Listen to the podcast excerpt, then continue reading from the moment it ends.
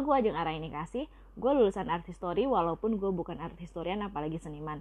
Tapi di season kedua podcast Museum Travelogue Talk ini, gue akan ngobrol sama seniman-seniman dan kurator-kurator keren Indonesia. Dan kita akan bahas tuntas tentang seni, karya seni, museum seni, pameran seni, pokoknya semua tentang Nyeni.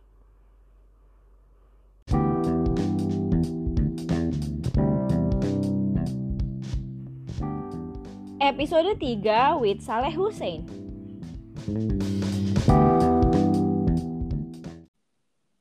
Halo, Saleh Husein. Hai. Makasih banget loh udah mau jadi teman ngobrol gue hari ini. Nah, siap. Untuk lebih akrabnya mungkin lebih enak dipanggil Ale kali ya. Boleh, itu lebih enak. Okay. Lebih lancar mungkin ngobrolnya. Oke. Okay. Nah, terus buat yang belum tahu, Saleh Husein atau yang biasa dipanggil Ale ini adalah seniman, tapi dia juga gitaris di White Shoes and the Cowboys Company, gitu. Nah, tapi hari ini kita nggak akan bahas Ale sebagai musisi, tapi bahas Ale sebagai seniman, gitu. Nah, okay. Ale, ya. Sebelum kita mulai, biasanya gue selalu nanya nih, apa ya? Kalau lu kan, kalau sebagai seniman itu biasanya semua orang punya trademarknya masing-masing gitu, punya apa sih khasnya sendiri gitu. Kalau khasnya Ale kan biasanya karya-karyanya basicnya dari sejarah keluarga atau sejarah identitas atau sejarah dari komunitas keturunan Arab di Indonesia gitu ya. Ya. Nah, pertanyaan pertama gue untuk memulai nih sebenarnya, kenapa sih?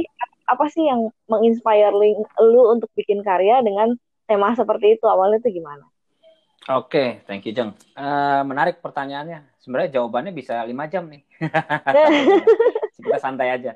Nah, sebenarnya sih menarik karena ketertarikan gue sendiri pribadi dengan sejarah itu kan sesuatu yang mungkin sejak kecil kali ya.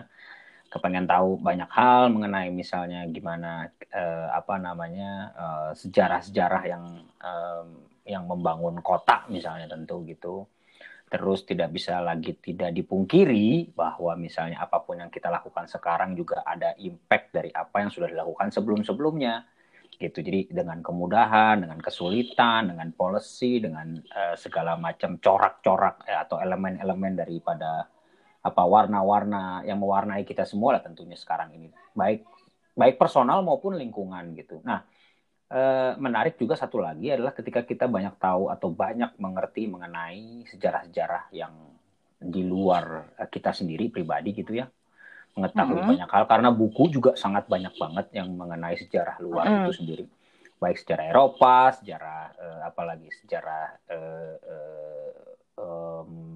tentunya tidak hanya ngomongin tentang Eropa ya, sejarah Amerika dan seterusnya. Nah, konteks mengenai sejarah di Indonesia juga cukup banyak misalnya bukunya juga. Tapi dia tidak sangat sedikit gitu ya, sangat sedikit ketika misalkan ingin mencari tahu sejarah yang narasinya sangat kecil gitu. Misalnya bagaimana warga keturunan ini ada banyak buku yang membahas hal itu gitu.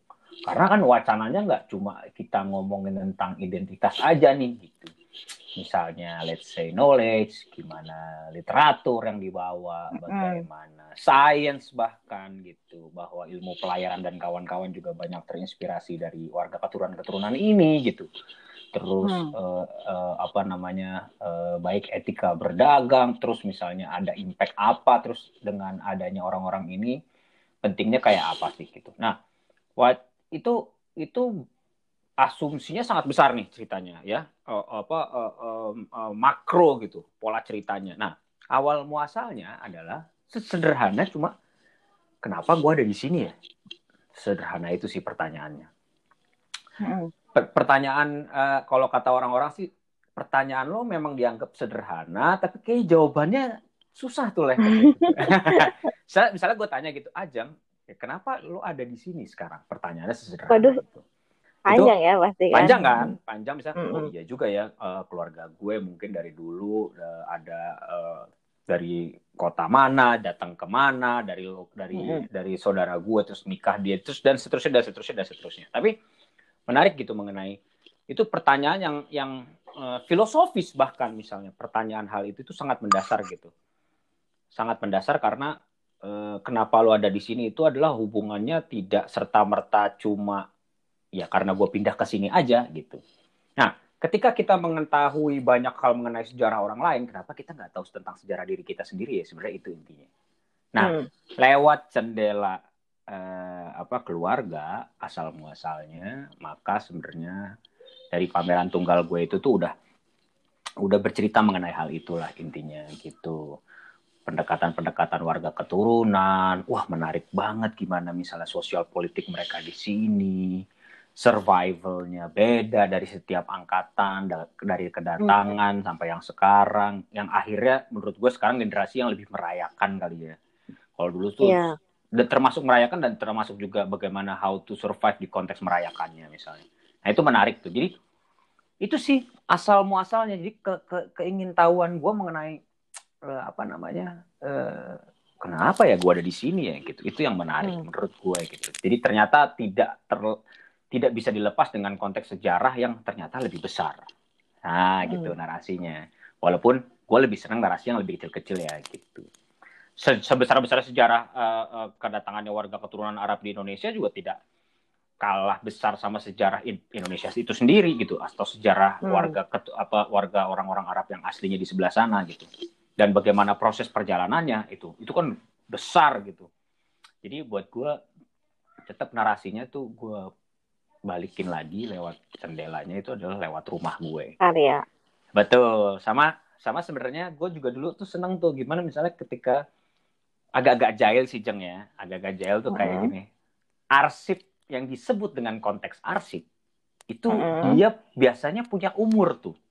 Ya. Dia harus berumur sekian, dia harus ada di institusi, diinstitusikan bahkan bahwa ini adalah arsip penting dan seterusnya. Ah, gue bandel gue adalah gini, kayaknya sih nggak harus. Arsip itu tidak harus yang seperti itu deh. Arsip itu bisa aja lewat foto-foto keluarga di rumah. Itu surat, bisa disebut arsip ya. Iya, arsip dari sebuah keluarga itu juga jadi penting gitu. Jadi arsip itu semakin konteksnya semakin kecil, semakin dalam konteks rumah gitu. Itu ternyata punya cerita yang bisa akhirnya kemana-mana gitu. Itu sih salah satunya. Jadi bagaimana visualnya juga muncul, bagaimana juga akhirnya jadi tawaran-tawaran si foto-foto misalnya, terus surat-surat antar keluarga bahkan yang disimpan gitu. Terus buat gue, damn, ini kayaknya kalau gue ngelihat arsip yang terlepas dari badan gue ya, itu adalah arsip yang ada di dalam badan gue harusnya gitu. Itu sih Jang. Jadi kalau misalkan sesuatu arsip yang gue lihat di luar itu, ini nggak ada sangkut pautnya sama gue nih arsipnya. Gitu. So itu buat gue tidak penting. Tapi sesuatu yang dekat dengan gue, maka gue anggap that's it. Ini adalah arsip gitu. Dan arsip itu akhirnya tidak perlu harus sangat berumur, jangan-jangan. Karena jangan-jangan yang sekarang ini nih, dengan contoh, dengan kita membuat sebuah podcast gitu. Itu jadi arsip. Berapa coba? Ah iya. Let's say abis ini kita ngomongin coba 30 tahun lagi dari sekarang, jangan-jangan podcast ini juga bisa jadi salah satu arsip yang dimaksud sama orang lain yang menggunakannya, misal gitu. Bisa jadi loh. Yoi, benar. Jadi emang semua tuh sekarang tuh sedang diarsipkan gitu. Intinya sih sebenarnya itu sih. Ya. Yeah. Kalau kuliah lu kan jurusannya seni lukis nih. Yes. Dengan latar belakang mau ngangkat family history dan sejarah tentang keturunan Arab gitu. Apakah karya-karya lu semuanya seni lukis? Apa ada yang lain? Misalnya instalasi atau apa? Ya kalau, ya nggak semuanya lah ya. Tapi jujur aja, kenapa misalkan gini, ada pertanyaan juga dari beberapa kurator gitu ya, bahwa are you a painter gitu? Lo tuh pelukis ya? Gue bilang, yeah, I am. Gue bilang gitu. But I don't see your painting or doing painting in your work. Dia bilang gitu. Nah, gue bilang, sebenarnya yang gue pinjem dari seni lukis itu adalah bagaimana proses kerjanya. Misalnya dia itu selalu menambah, dia selalu membuat sebuah layer tanpa mengurangi. Nah, contoh kasus berbeda kalau misalkan gue anak patung, maka sebenarnya bisa jadi gue bisa menambah, gue bisa mengurangi. Tapi kalau di seni lukis, nggak bisa. Ah, gitu. Ya. Jadi kalau di lukis itu kan cat ditambah, ditambah gitu. Dia punya layer. Itu satu. Yang kedua, seni lukis itu tidak lagi bisa semistis zaman dulu gitu. Ketika orang melihat lukisan tuh yang wow, keren banget gitu. Yeah. Seakan-akan kita berdialog gitu. Nah, sekarang karena kan ada foto sekarang. Persis. Dulu kan nggak ada, ya. Itu salah satunya. Jadi yang berikutnya adalah buat gua seni lukis itu tidak bisa tunggal kayak Tuhan sifatnya. Gitu, bahwa dia selalu memberikan ceramah. Bahasanya gitu. Seni lukis ini memberikan ceramah atau dialog satu arah yang lu tuh kayaknya harus ngerti banget gitu. Padahal kalau nggak ngerti banget nih nggak apa-apa ya. Maksudnya gue ngeliat lukisan terus, gue nggak ngerti nih. Tapi lu mencoba untuk mengerti banget gitu. Yang ujung-ujung juga nggak ada sangkut pautnya sama gue juga sih. Misalnya gitu ya. Contohnya gitu. Nah tentu buat gue seni lukis itu sekarang ini misalnya zaman dulu orang ngelihatnya teknik, maka judul pun abis itu selesai. Orang lihat judul, lihat teknik, misalnya zaman Renaissance, zaman Barok apa segala macam. Oke, ini menggambarkan apa? Ini berdasarkan misalnya Bible, berdasarkan ayat keberapa, gitu-gitu kan? Itu reinterpretasi dari Bible. Jadi ada pendekatan ilustrasi sebenarnya, ilustratif gitu. Makanya dia harus sangat serealis mungkin, harus sangat seril mungkin gitu. Nah, pada saat sekarang buat gua bahkan ada orang yang nggak ngelihat lukisannya tapi ngelihat captionnya, jadi ngebaca konteksnya. Bahwa seni lukis itu adalah konteks sekarang gitu. Oh, konteksnya seni lukis karya ini adalah ini loh, berangkat dari segala sesuatunya. Nah, dari kedua hal itu menurut gua berarti tidak bisa dipisahkan antara seni lukis dan captionnya. Maka gua bilangnya bahwa seni lukis itu tidak berdiri tunggal, maka dia harus ada yang nemenin. Nah, berarti artinya kan udah instalasi tuh ketika dia lebih dari satu. Nah, jadi gua menganggap bahwa seni lukis itu bisa bagian daripada instalasi. Jadi ada lukisnya, ada arsipnya, ada karya video atau mungkin audio gitu. Jadi karya gue tuh lebih main ke situ. Nah, yang gue lakukan seni lukis nggak? Ya sangat seni lukis gitu. Jadi karena begitu pendekatannya. Oke. Okay. Jadi elemen-elemennya yang gue pakai ini Jeng. Orang ngelihatnya sih, wah gila lu bikin bangunan lah. Iya gitu. Bangunannya dengan treatment apa nih gitu? Baru gue jelasin gitu. Ya still doing painting. Jadi seni lukis tuh nggak melulu harus di atas kanvas lah. Betul. Jadi buat gue seni lukis itu bisa jadi video, seni lukis itu bisa jadi audio bahkan seperti ini gitu, bahwa dia adalah sebuah karya ya, bukan penjelasan ya. Itu juga patut dicoba gitu. Jadi biar seni lukis tidak berjalannya di tempat gitu, dia harus punya level yang harusnya bisa berkembang mengikuti konteks era zaman di mana tempat itu dibikin dan seterusnya gitu. Konteks lah. Gitu sih. Oke. Nah, udah masuk situ, gue mau bahas karya lu nih jadinya. Tadi kan bolak-balik bilang teknik yang dipakai. Nah, terus Ale ini sering banget ya pameran, baik tunggal maupun bareng-bareng di dalam maupun di luar negeri. Nah, salah satunya, setahu gue, correct me if I'm wrong ya, setahu gue salah satu karya lu tuh ada jadi koleksi museum di Tokyo, Contemporary Art Museum ya di Tokyo. Ya, betul. Nah, itu jadi koleksinya mereka kan gitu. Ya, betul. Nah, judulnya Arabian Party. Yes. Nah, boleh nggak ceritain gitu? Kok itu konsepnya apa sih? Terus gimana sih kok bisa nyasar bisa ada di Tokyo gitu? Bahas Arab kok gitu. Itu. Oke. Thank you, John. Ini menarik. Karya Arabian Party itu dulu pertama kali dipamerkan di 2012 di Jakarta Biennale. Kebetulan salah satu kurator dari Museum of Contemporary Art Tokyo itu senior kuratornya datang lihat gitu. Terus dia itu sedang bikin pameran mengenai judulnya Time of Others. Jadi ngomongin Asia Tenggara lewat pandangan karya-karya yang berhubungan dengan sejarah, melihat ke belakang lah ceritanya gitu. Jadi dari seniman Vietnam, Thailand, Jepang juga ada beberapa gitu. Terus cuma Australia, terus hampir Asia Tenggara semuanya senimannya bisa ikutan. Dan kebetulan waktu itu gue paling muda, jadi gue kayak wah gila, gue ketemu orang-orang gawat-gawat semua nih. Iya, terus Terus ya ini pengalaman gue pribadi yang cukup menarik karena pameran itu keliling dari MOT, dari Museum of Contemporary Art Tokyo selama 6 bulan, kalau habis itu dipindah 6 bulan lagi ke National Museum Osaka.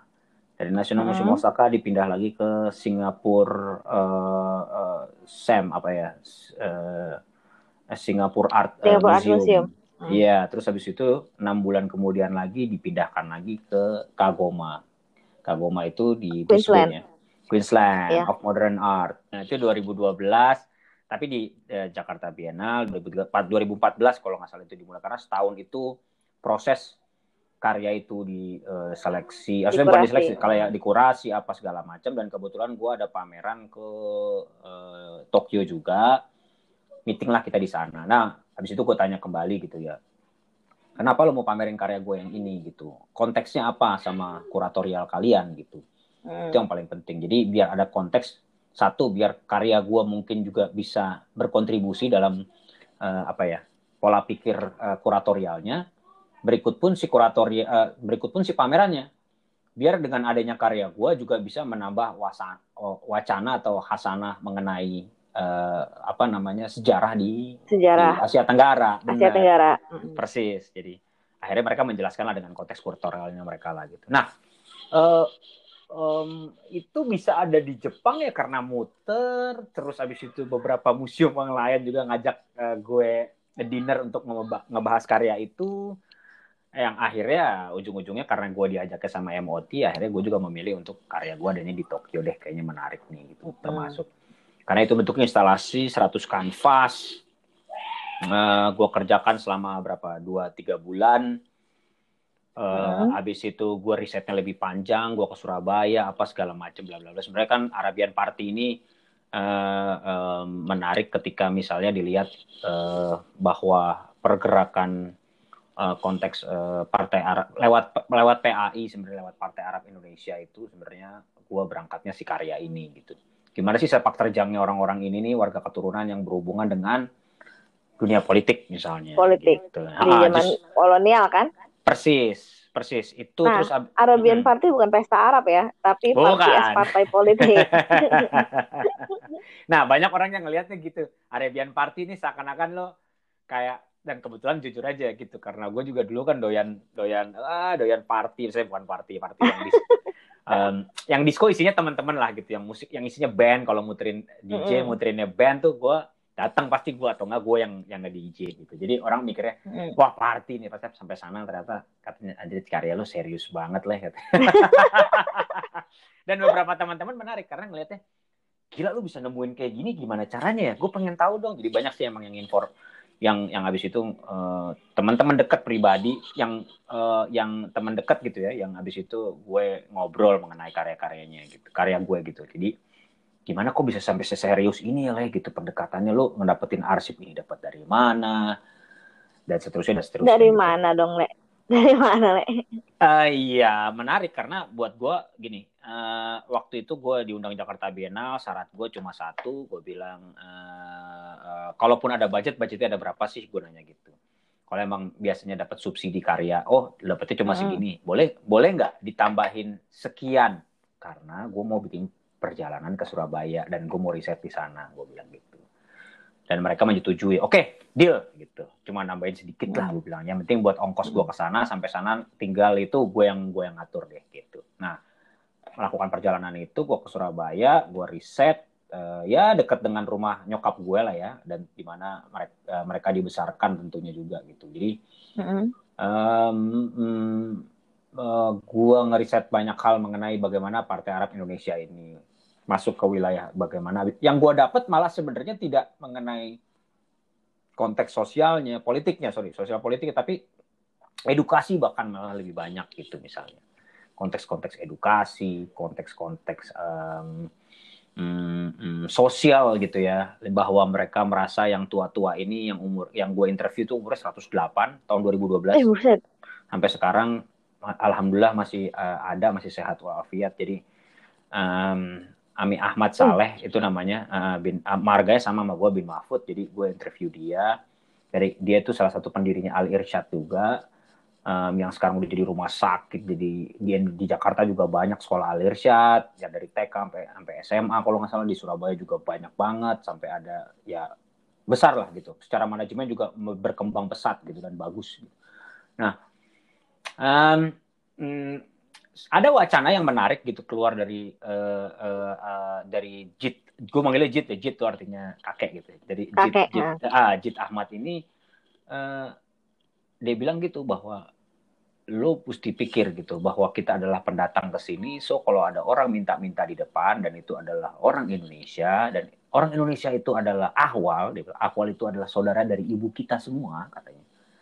Jadi yang numpang tuh kita. So kalau bisa jangan cuma ngasih duit, tapi lo kalau bisa ngasih dia makan bareng di rumah lo, dia bilang gitu. Itu menarik buat gue. Jadi gue nggak tahu apakah itu datangnya dari dia hadir di situ atau emang karena mungkin latar belakang keagamaan kah atau apa, tapi ternyata enggak, memang itu yang diajarkan dari orang-orang tua yang turun temurun dibilang. Jadi buat gue konteks edukasi yang paling banyak gue dapetin sama sosial, bagaimana keadaan situasi kondisi di era itu di Surabaya tentunya, itu gambarannya kayak gimana sih, panasnya tuh kayak gimana sih. Sama PAI itu ditolak, orangnya dari Surabaya tapi dia ditolak di Surabaya gitu. Dia harus lari ke Semarang untuk bisa membuat kongres gitu yang sepakat dengan dia gitu. Nah itu yang menarik gitu. Jadi buat gue polemik di mana politik itunya bergerak, di dalamnya juga on internal juga politiknya juga gila juga gitu. Nah buat gue ini yang menarik, gimana misalnya suara warga keturunan orang Arab ini hadir dan terekam dan jadi sebuah partai yang menarik gitu ya untuk kita bisa lihat lagi gitu. Karena waktu itu eranya di mana ketika orang-orang Arab itu pengen jadi Arab. Ya, pertama kali tahun 2012 buat gua hampir semua orang tuh kepengen jadi orang Arab. Bahkan orang Indonesia kepengen banget tuh jadi orang Arab, gua lihat. Nah, pakai cadar. Nah, bukan soal pakai cadarnya, itu mungkin inilah ya hubungannya sama aurat menurut mereka. Tapi ketika misalnya orang Arab di era itu dibikinnya PAI, Partai Arab Indonesia, dan meleburnya di Indonesia, dan dia membuka wacana yang menarik bahwa dia bilang gua orang Indonesia gitu. Gua dibesarkan sama apa, buah kelengkeng, durian, dan apa misalkan dia bilang gitu ya. Buah salak dia bilang. Gue nggak dibesarkan oleh kurma, dibilang. Gue tidak dibesarkan oleh meluhia, ada salah satu makanan Arab gitu. Jadi manifesto yang keluar gitu bahwa mereka bikin sumpah pemuda warga keturunan Arab gitu. Dan itu tercatat, dan banyak banget catatan-catatan kaki mengenai bagaimana Bung Hatta nulis, bagaimana Soekarno nulis mengenai hal itu, dan seterusnya, dan seterusnya, dan seterusnya gitu. Dan sampai pada gimana merdeka ya tentunya, karena ada hubungannya sama Abdurrahman Baswedan gitu. Itu yang menarik. Jadi dia ketika merdeka dan membutuhkan status penting dari banyak negara untuk pertama kalinya ke Liga Arab. Nah salah satu yang dikirim dia gitu. Dan dia membawa surat itu di dalam kos kakinya dia untuk biar nggak ketahuan sama orang Belanda, karena Belanda nyoba masuk lagi gitu. Dan cerita-cerita itu menarik ya buat gue. Itu film banget gitu, itu filmis gitu buat gue. Cerita itu tuh dengan set kota, dengan set di bandara, dengan set deg-degan ketika dalam perjalanan di pesawat bahkan, atau di kapal laut ya. Itu buat gue, itu filmis tuh gitu. Jadi ya buat gue makanya karya-karya gue pendekatannya sangat montas gitu, sangat ada pendekatan visual-visual yang kayaknya kok dia nggak berhubungan tapi kaitannya apa ya gitu. Jadi dia nggak ilustratif lah gitu. Yang kayak gue sebutkan sebelumnya mengenai Renaissance gitu, gitu sih. Itu sih Jang. Jadi gue rasa terlepas dari bagaimana gue ada di sini tuh tidak bisa gitu, atau mengacuhkan hal-hal yang berhubungan dengan konteks orang-orang terdahulu yang udah bikin sesuatu nih gitu. Itu sih yang lucu. Ngomong-ngomong soal Asia Tenggara, tadi lu sempat bahas sejarah untuk menggambarkan sejarah Asia Tenggara gitu. Saat ini kan lu lagi urusan pameran kayak gitu lagi ya, yang urusannya sama Asia Tenggara di Macan. Iya, benar. Boleh diceritain nggak? Oke. Ini juga sama nih hubungannya sama Surabaya juga. Ini tentang Kapiten Arab tentunya. Waktu itu pernah dipamerin sebelumnya di Brussels. Belgia ya? Di Belgia, iya. Gue lihat itu. Lu sempat lihat ya? Di Bozar. Bozar Museum. Di Bozar. Cuma dengan instalasi yang berbeda lah. Kalau yang di Bozar itu gue kepengen experiencing ya. Orang melihat itu dengan duduk, dengan bersila, dengan karena gue tahu orang Eropa tidak bisa jongkok. Jadi gue minta mereka bersila, walaupun bersila itu adalah hal yang mungkin aneh. Dan ketika dikarpetin kayak gitu, dianggap karpet itu juga bagian daripada karya. Jadi awkward gitu. Semua itu jadi awkward gitu. Iya. Gue malah nggak gue injek karena gue takut. Tuh, kan? Karena segala sesuatu di dalam museum, segala sesuatunya di dalam museum itu pasti sangat steril gitu. Jadi seakan-akan dia itu sesuatu yang memang sangat berjarak gitu. Baik itu lewat karya maupun itu adalah arsip. Makanya kenapa arsip yang seasli itu buat tampilkannya orang bisa lihat secara langsung dibuka gitu. Itu sampai orang museumnya bilang, "Damn, ini beneran lo yakin lo kepengen begini karya lo?" Emang ini dia karya gue. Gue bilang, itu yang membedakan akhirnya kenapa ketika itu di museum dia harus diakrilikan atau dia ditutup gitu untuk bisa akhirnya berjarak gitu. Nah, gue lebih pengen begitu di Eropa tentunya. Terus gue kepengen lebih experiencing dan berperilaku ya, ada perilaku gitu. Nah, kalau di Jakarta satu karena konteksnya adalah ruang. Yang kedua, memang paling tepat karya ini juga salah satunya harusnya dipamerkannya di Indonesia. Dan bahkan harusnya di Surabaya. Nantinya gue akan mau coba untuk pameran di Surabaya mengenai arsip ini gitu. Nah, arsip ini adalah arsip, kalau ngomongin tentang konteks apa coba? Kapiten Arab. Kapiten Arab, ya tentu. Maksudnya konteksnya itu adalah mengenai bagaimana kontrol gitu. Bahwa kontrol Belanda terhadap satu warga tertentu, komunitas tertentu, baik itu warga keturunan Tionghoa, Arab, bahkan India gitu, itu dianggap agama warga timur asing gitu. Di kelas 2 kan nomor satunya Eropa, nomor 2-nya mereka, nomor 3-nya pribumi. Sementara yang di kelas 2 ini kepengen banget jadi pribumi gitu. Pengen banget di kelas 3 kan. Jadi nggak apa-apa gue barengan sama orang-orang pribumi aja. Tapi itu langsung di-cut. Karena dibikinlah sih cluster gitu ya. Perkampungan. Biar bisa kontrol. Satu, ya itu. Kedua, itu. Ketiga adalah informasinya orang-orang Eropa atau orang-orang luar ini. Orang-orang dari warga keturunan Tionghoa dan Arab ini kan datangnya dari luar nih. Pola pemikiran tentang konteks dari luar itu kan dibawa ke Indonesia gitu, atau di mana dia ditempatkan gitu, baik di Solo kan ada juga perkampungannya, di Surabaya, di banyak tempat, Palembang, Jakarta, semua tuh banyak perkampungan Arab. Nah, beranggapan kalau mereka dicampur itu membahayakan kontrolnya Belanda era itu. Makanya gue kasih judul ACT gitu, ACT gitu ya, ACT, Arabian Control Territory. Itu Arabian Control Territory, jadi gue singkat jadi ACT gitu, atau perilaku gitu ya. Bahwa sebenarnya yang menarik dualisme mengenai Kapiten Arab yang penting gitu.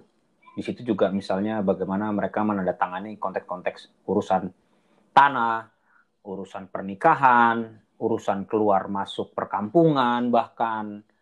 Jadi kalau misalnya dulu bahasanya kalau tanam paksa itu apa ya? Cultuurstelsel ya misalnya. Cultuurstelsel. Nah, Cultuurstelsel itu dalam bukti otentiknya pernah ada nggak misalnya? Gitu. Itu wacana mengenai konteksnya itu pernah kita lihat secara langsung nggak ya? Gitu.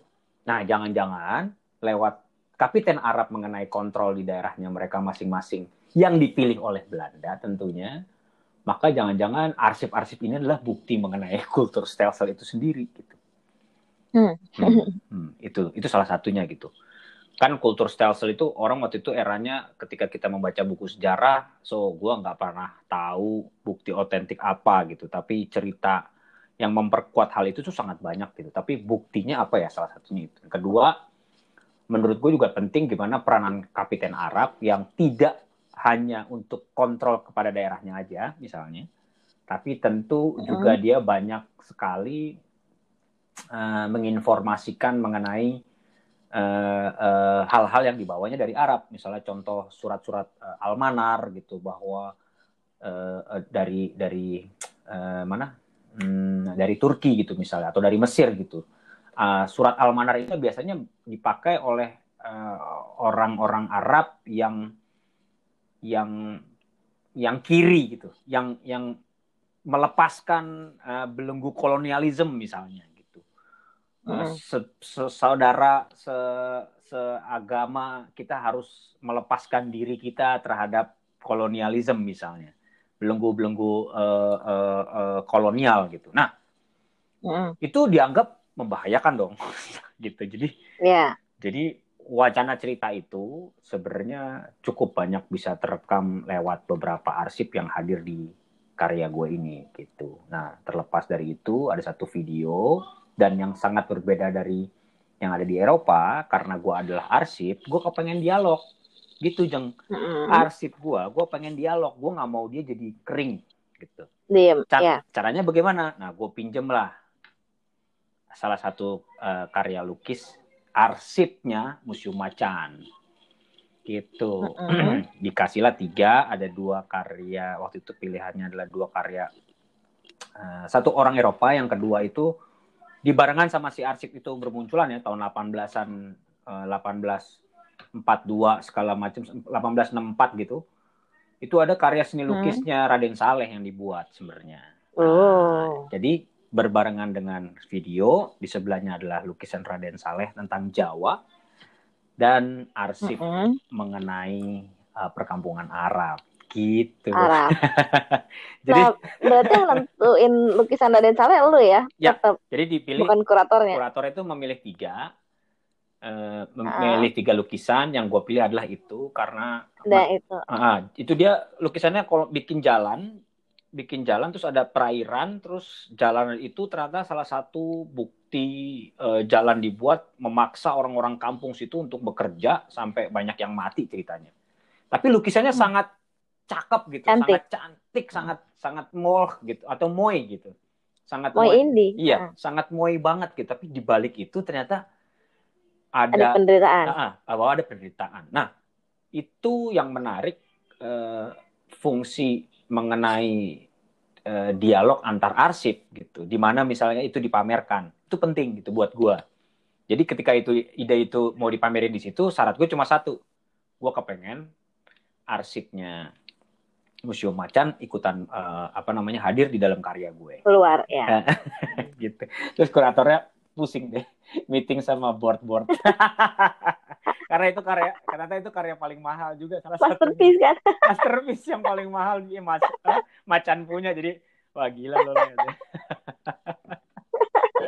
Mantap, gue belum sempat lagi ntar. Siap. Nah, sebenarnya gue lebih seneng kayak gitu. Jahil tuh penting loh, Jang. Nakal. Iya dong. Nakal, jahil, itu menimbulkan konteks surprise yang lain lagi gitu. Menimbulkan men-trigger konteks bagasi yang lain lagi ketika orang melihat.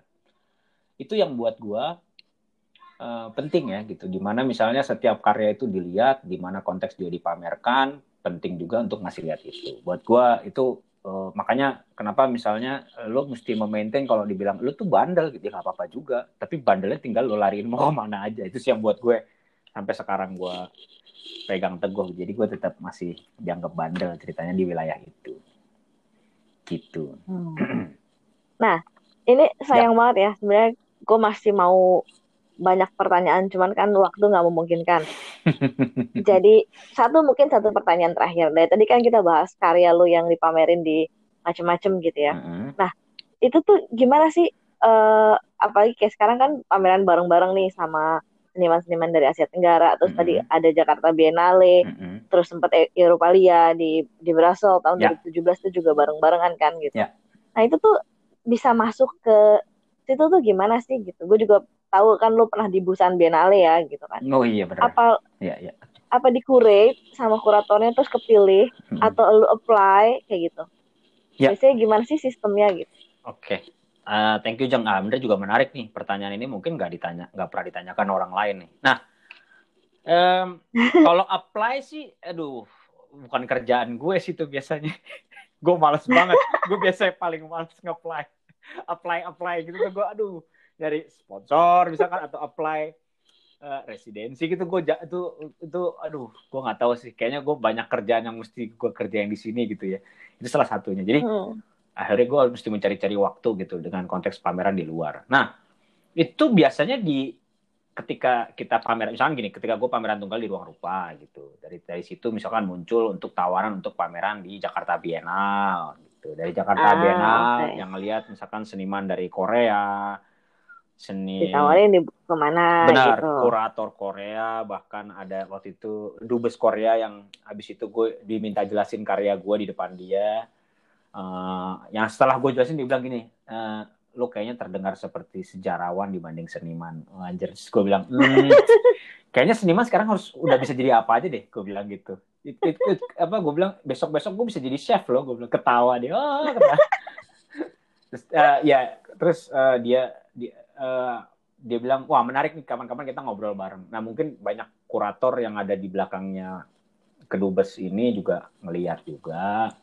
Terus karena itu konteksnya internasional, jadi udah perhelatan internasional, ya lo udah kontestasinya itu udah di taraf yang barengan sama seniman-seniman internasional ini gitu. So lo harus karya lo sembunyi apa gitu, lo harus berdialog seperti apa lo dengan seniman-seniman atau wacana internasional gitu. Internasional. Betul. Walaupun wacananya tuh yang milikin kita nih gitu, Indonesia dengan skema tertentu gitu itu juga penting gitu ya.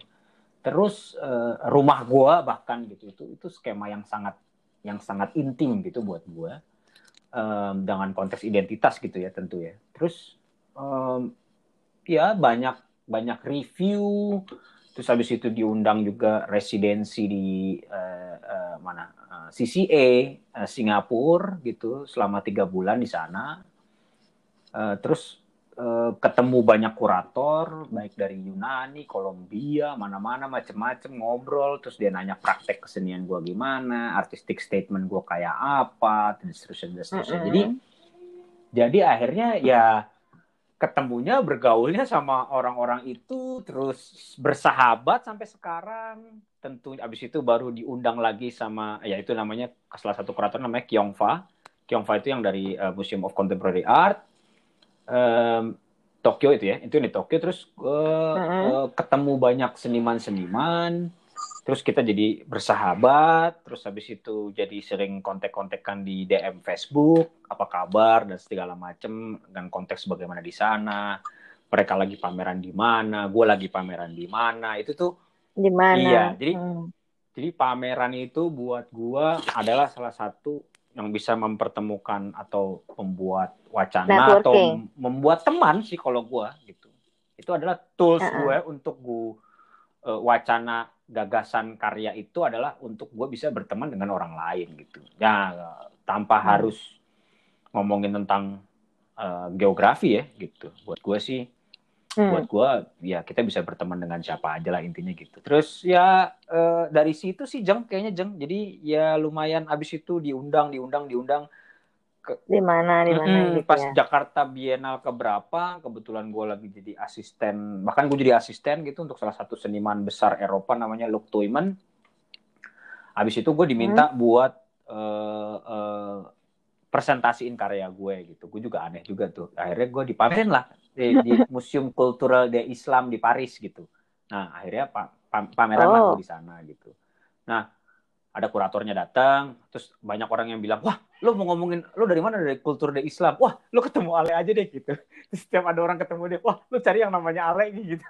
Terus kayaknya gue terus gitu yang di, terus dia pas ketemu gue bilang, wah lo yang gue cari, semua orang ngomongin lo. Terus gue jelasin karya, dia minta tahu karya gue kayak gimana, di kurator di museum itu gue jelasin. Habis itu ya udah mau dipamerin tahun berikutnya atau 2 tahun berikutnya gitu. Gitu-gitulah Jeng. Jadi tanpa disengaja gitu ya, tanpa disengaja semua hal itu jadi terjadi gitu. Bahkan yang Korea pun, yang Busan aja itu juga bingung juga. Gue pernah ditawarin bahkan di Cina gitu untuk pameran di salah satu museum di kota, gue lupa kota apa, dan gue nggak tahu dia bisa taunya dari mana. Jadi ya mungkin pertemanan antara kurator, pertemanan antar museum itu juga mungkin jadi akses informasi lah, mungkin gitu sih Jam. Oh jadi ya. Mungkin gue resek juga kali setiap diundang.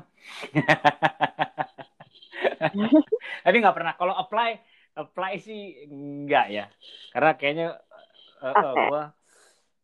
gue termasuk orang yang pemalas sebenarnya Jang. Jadi, aduh, buat apply itu gue malas banget gitu kayaknya. Jadi, ya tapi kalau yang ada kurator dan pamerannya, wacananya kayak Biennale sih biasanya ya nggak ada yang apply orang. Jadi emang dikurasi oleh kok diminta ya, gitu sih gitu deh gitu. Ya maksudnya ini kan buat pendengar yang awam ya, yang gak ngerti gimana prosesnya gitu, cuman udah bagus paling nggak nonton aja gitu, udah lihat aja, udah datang aja udah bagus kan, nggak tahu di balik layar gimana ya, ternyata gitu ya gitu. Jadi kebanyakan ya dikurasi gitu, diminta sama kurator. Ya, diminta sama kurator karena ada kuratorial yang nyangkut dengan karyanya gitu, dengan maksud karya. Sama karya betul. Kita, sama karya seniman. Oke. Okay. Nah, sayang banget nih, benar-benar gue udah harus selesai. Jeng, padahal masih ada informasi enggak? Apa? Enggak bercanda gue. Atau apa ini? Ini bisa kayak 3 jam gitu. Itu ya 3 jam habis itu gue ditimpuk apa ngabisin kuota. Oke. Sip. Ya itu mah buat gue aja informasinya biar industri. Oke. Nah, kalau misalnya pengen follow Ale nih di Instagram, bisa kemana? Oh iya, kalau Instagram sih walaupun isinya kadang-kadang tidak berhubungan dengan karya seni rupa atau musik, kadang suka ngaco-ngacoan. Bisa cek ke Ale Antipony, ALE ANTIPONY gitu, atau Saleh Husein juga kayaknya bisa dicek, terus Instagram bisa dicari terus nanti keluar. Yep. Begitu. Okay. Nah, gitu. Thank you banget Saleh udah meluangkan waktunya yang sangat berharga untuk jadi bintang tamu di edisi ini. Pokoknya semoga asik banget bisa memberikan gambaran-gambaran mengenai proses berkesenian, pameran gitu-gitu. Yes, itu penting. Gitu. Oke. Sama-sama. Terima kasih banyak. Makasih udah dengerin. Sampai minggu depan. Dah.